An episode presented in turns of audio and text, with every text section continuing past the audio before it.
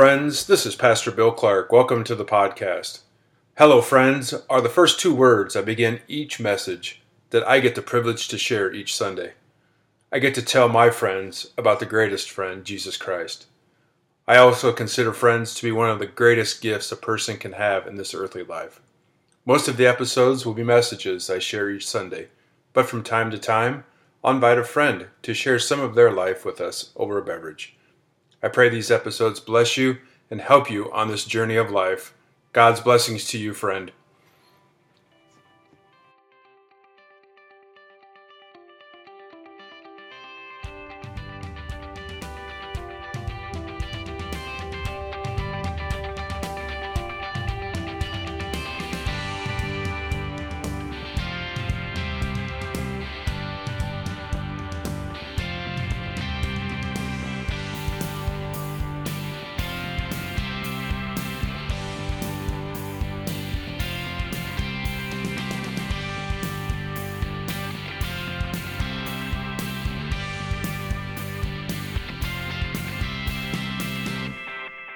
This is a message I shared at Timothy Lutheran Church on Sunday, July 2nd. You might notice a uh, patriotic theme or talking about country and so forth.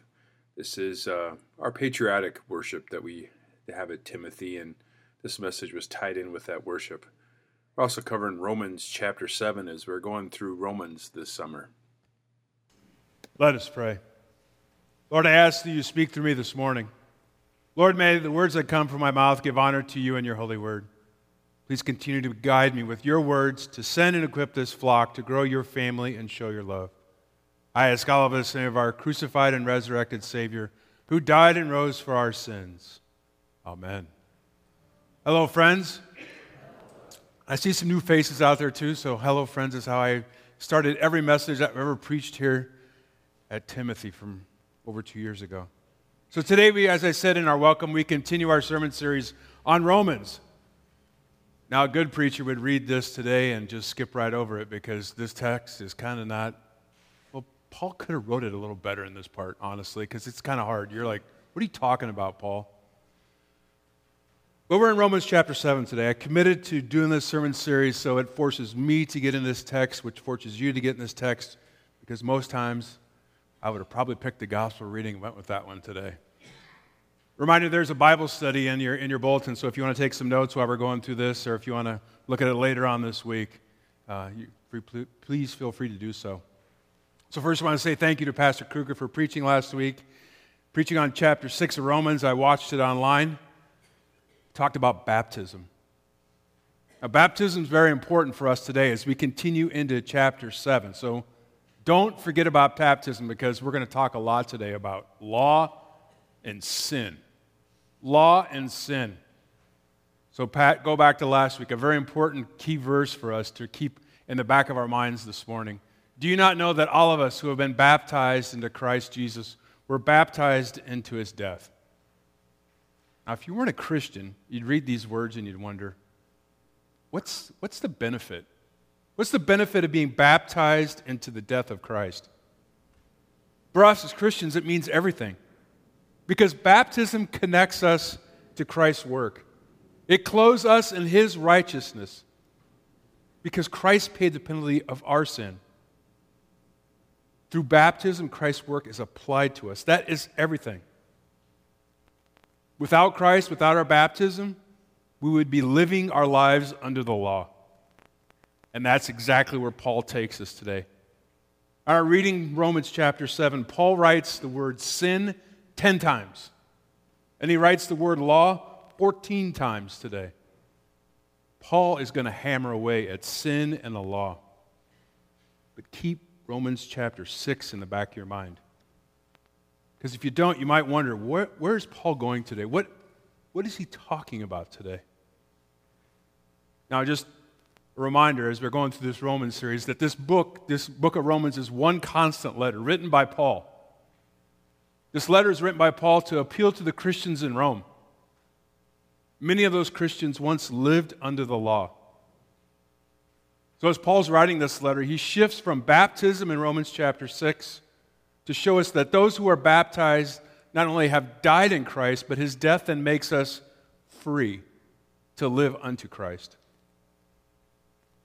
When I went through the reading a couple times this week, what Paul is essentially doing our reading today is attacking those that oppose the freedom that's won only by Jesus Christ on the cross. It's as if Paul is an attorney and he has a witness on the stand who is a hostile witness, a witness that doesn't agree with what Paul is saying, and he's just hammering away at what they believe. And remember, before his conversion, Paul knows the law because Paul lived under the law. So instead of taking this defending stance, Paul goes after those that oppose Jesus and the freedom won on the cross. Uh, he knows he is right about what God has revealed to him. So he goes on the offense and attacks those who want to live by the law alone. Our reading started today, Romans chapter 7. The law is binding on a person only as long as he lives. And then Paul goes into this illustration from marriage that's from the law. He's basically saying when death occurs, an individual undergoes release from the obligation to the law in the same way in the covenant of marriage, you're no longer bound to it. The living spouse is no longer bound to it when the other spouse dies. Well, this is a good illustration about the law that applies to marriage. He's taken it right from the law. And it's helpful, but it has its limits. And Paul is mindful of those limitations. He continues his attack on the law in Romans chapter 7, verses 4 through 6. So, Romans 7 4 is really what sums up Paul's argument today and his attack that he's laying out. It says, Likewise, my brothers, you also have died to the law through the body of Christ, so that you may belong to another, to him who has been raised from the dead, in order that we may bear fruit from God.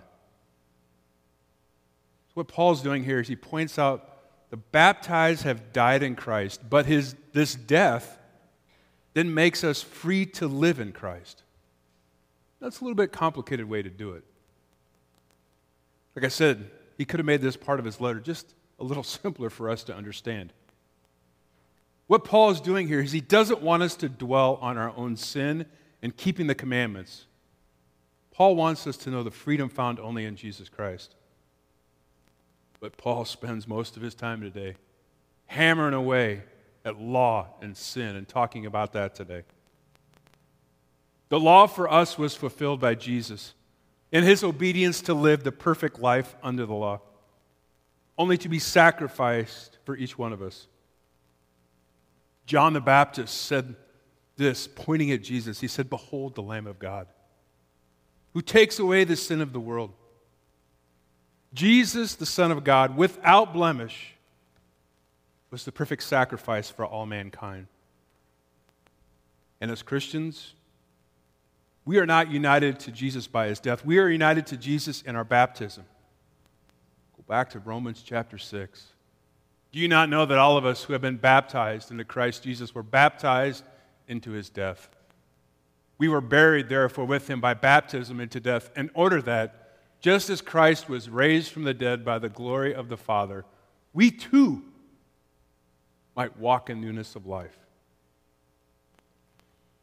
In our reading today, every time you see the word sin and law in our reading, remember not your sin and failure to keep the law, but that you are a baptized child of God. Through baptism, we are free from law's condemnation. That's what Paul is defending today.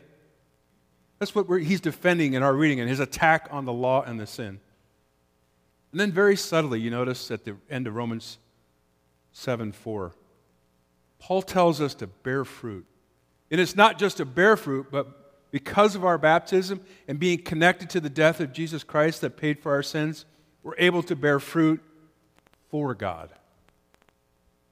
It's a subtle statement about bearing fruit for God in that subtle statement, Paul is attacking those who live under the law. He's basically saying, You're worse than a dead tree to be able to produce fruit for God. But under the grace and freedom of Jesus Christ, we're able to produce this blessed fruit, not for ourselves, but for God. Good fruit for God is not just keeping the commandments, it's helping our neighbor to keep their commandments. It's not just not to covet, it's helping our neighbor keep what they have. Back in 2017, my wife and I were on vacation in Nashville. We got to visit this place. This is the Hermitage. It's a plantation outside of Nashville. Now, the Hermitage is the home of President Andrew Jackson.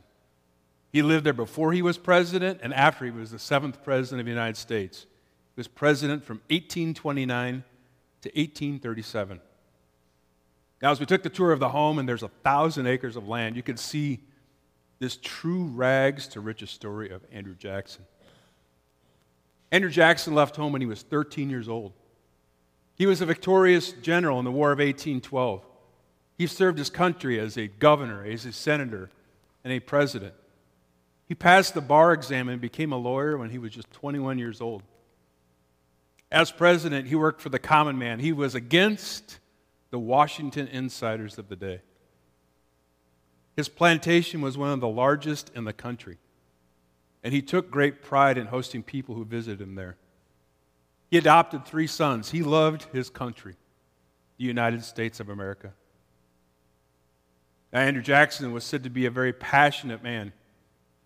They said he could go from being very pleasant to a storm of rage in a snap.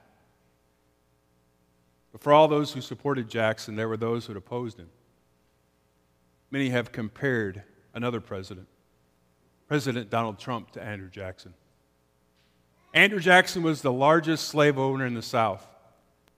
When he was a general, he drove all the Native Americans out of the South into the West. While he was married, he had an affair to another married woman who later died between the time Jackson was elected president and sworn in as president. Jackson killed a man in a pistol duel, and the bullet from the duel was lodged in his chest until the day he died. Andrew Jackson was the first president to be impeached. It seemed either that you supported Andrew Jackson or you didn't. And it split the country equally. Sound familiar? As we're going through the Hermitage, I saw this quote from Andrew Jackson. He gave his farewell address after being president for eight years. I thank God that my life has been spent in the land of liberty, that He has given me a heart to love my country with the affection of a son. As I read this quote from Andrew Jackson, I could feel his true thankfulness to God for the blessing that he had given Andrew Jackson. A far from perfect man serving a far from perfect country. You know, each of us can relate to Andrew Jackson. I thank God that my life has been spent in this country. He has given me a heart to love my country. I love the United States of America. But more than that, God connected us through baptism to Him to bear fruit for Him. You know, I can and would bear fruit as a Christian no matter where I was born, no matter what nationality of earth I hold. I have documents at home in my, in my safe, my passport, my birth certificate, that tells me I am a citizen of the United States of America. But one day, those papers ain't going to matter. What matters most is my baptism certificate. The waters of baptism. I am connected to the cross of Jesus Christ. And through your baptism, you are connected to the cross of Jesus Christ. We enjoy the freedoms in this country. We are the land of the free. We thank God just the same as President Andrew Jackson for this freedom, but there is greater freedom. Through baptism, we are free from the law and the punishment of sin. The perfect life and sacrifice of Jesus Christ set us free. As I said, I, I love this country. And as much as I love this country, it will never come before the love I seek to understand more and more as a baptized child of God. Now, this country is not perfect. We know it. We see the struggle with sin. And as I look at that struggle with sin, most of that struggle now is figuring out what and what is not sin. Seems the Ten Commandments are up for interpretation these days. Last I checked in the Old Testament, they're the Ten Commandments, not the Ten Suggestions. Ten suggestions that you can apply to your life and interpret how you want to. You see, the law of Moses, the Ten Commandments, makes us aware of our sin. Paul wants us to know that it's not the law that is a sin, it's the law that makes us aware of our sin. What shall we what then shall we say? That the law is sin? By no means. That's the Greek term for back in the day, like, no way, right? No way. Yet if it had been for the law, had not been for the law, I would not have known my sin. I would have not have known what it is to covet if the law had not said, You shall not covet. The United States has always been the land of opportunity. The riches and the wealth found in this country are so far and above any other country in the world, it's not even close. There is nothing wrong with working hard and getting an education and making a better life for yourself. What is wrong is seeing what other people have and wanting it so bad it consumes you.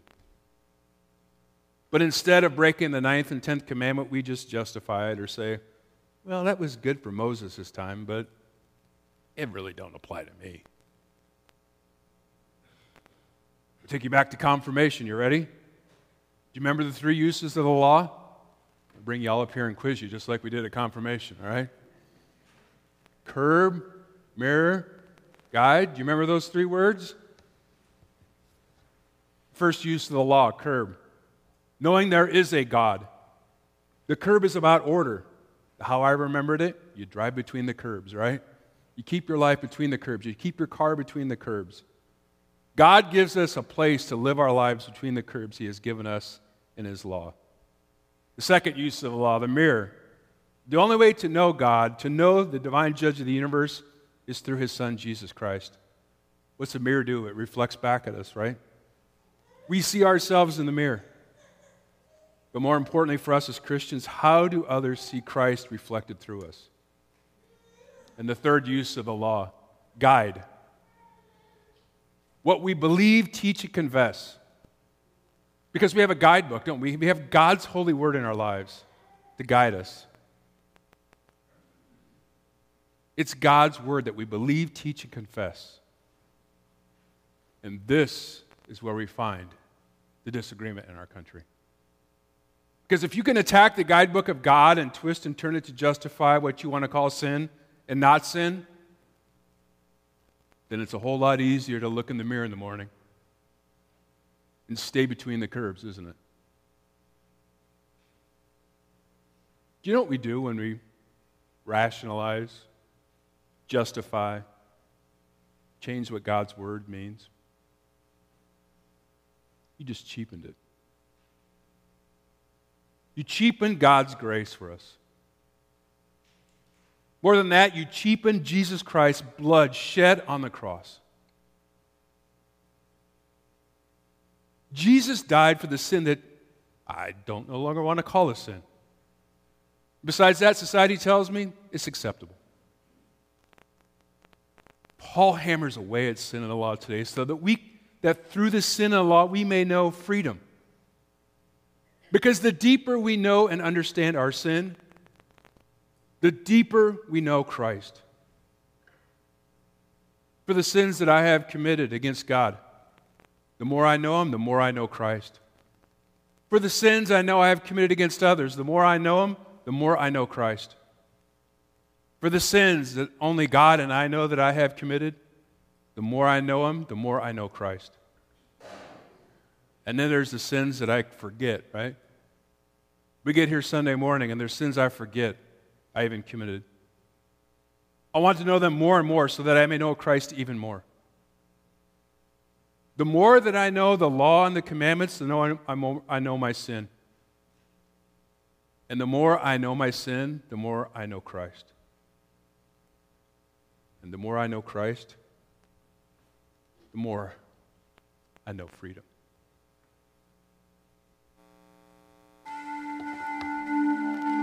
So Jesus said to those who had come to believe in him, If you remain in my word, you are truly my disciples, and you will know the truth, and the truth will make you free.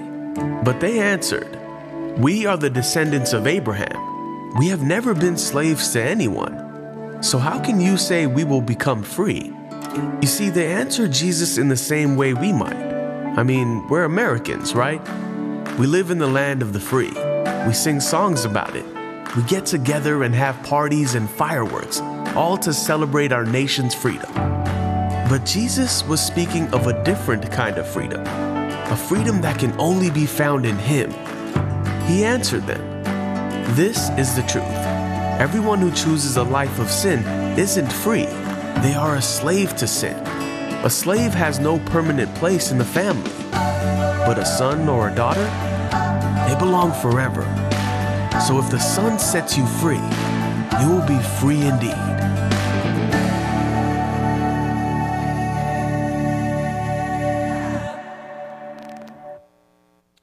Paul writes these words today, and as I, I read them, I, I feel that they were very personal words for Paul. The very commandment that promised life proved to be death to me. You see, Paul realized it wasn't about the law that he lived that would give him life, it instead gave him death.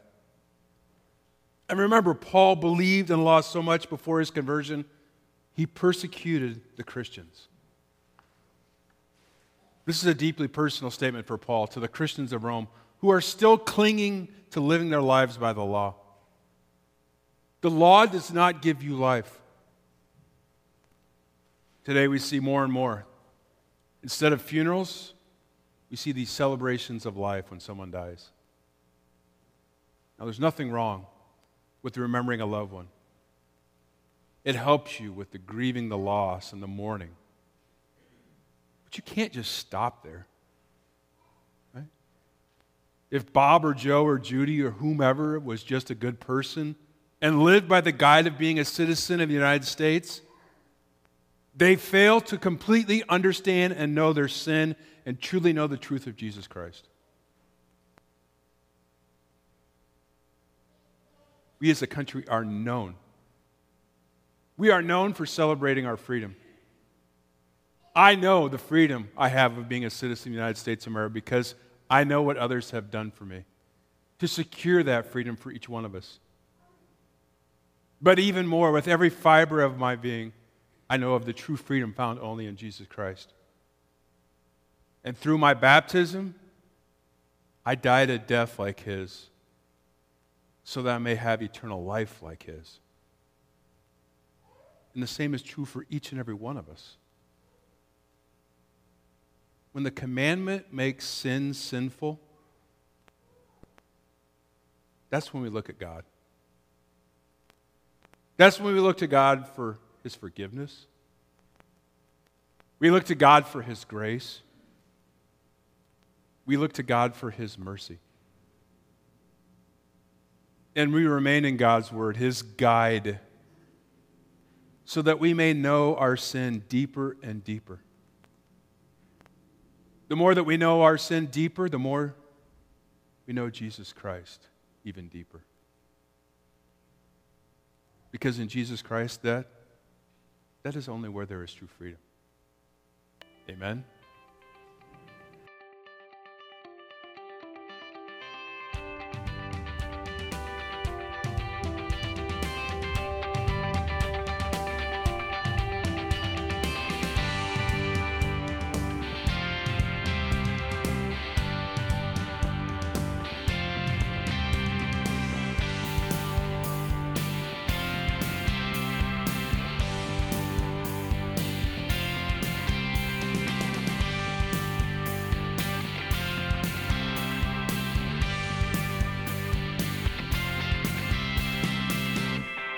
Thank you once again for listening to the podcast. If you have any questions about anything that we share in our messages, any questions on faith, any just general questions, get a hold of me. I'd love to have a conversation.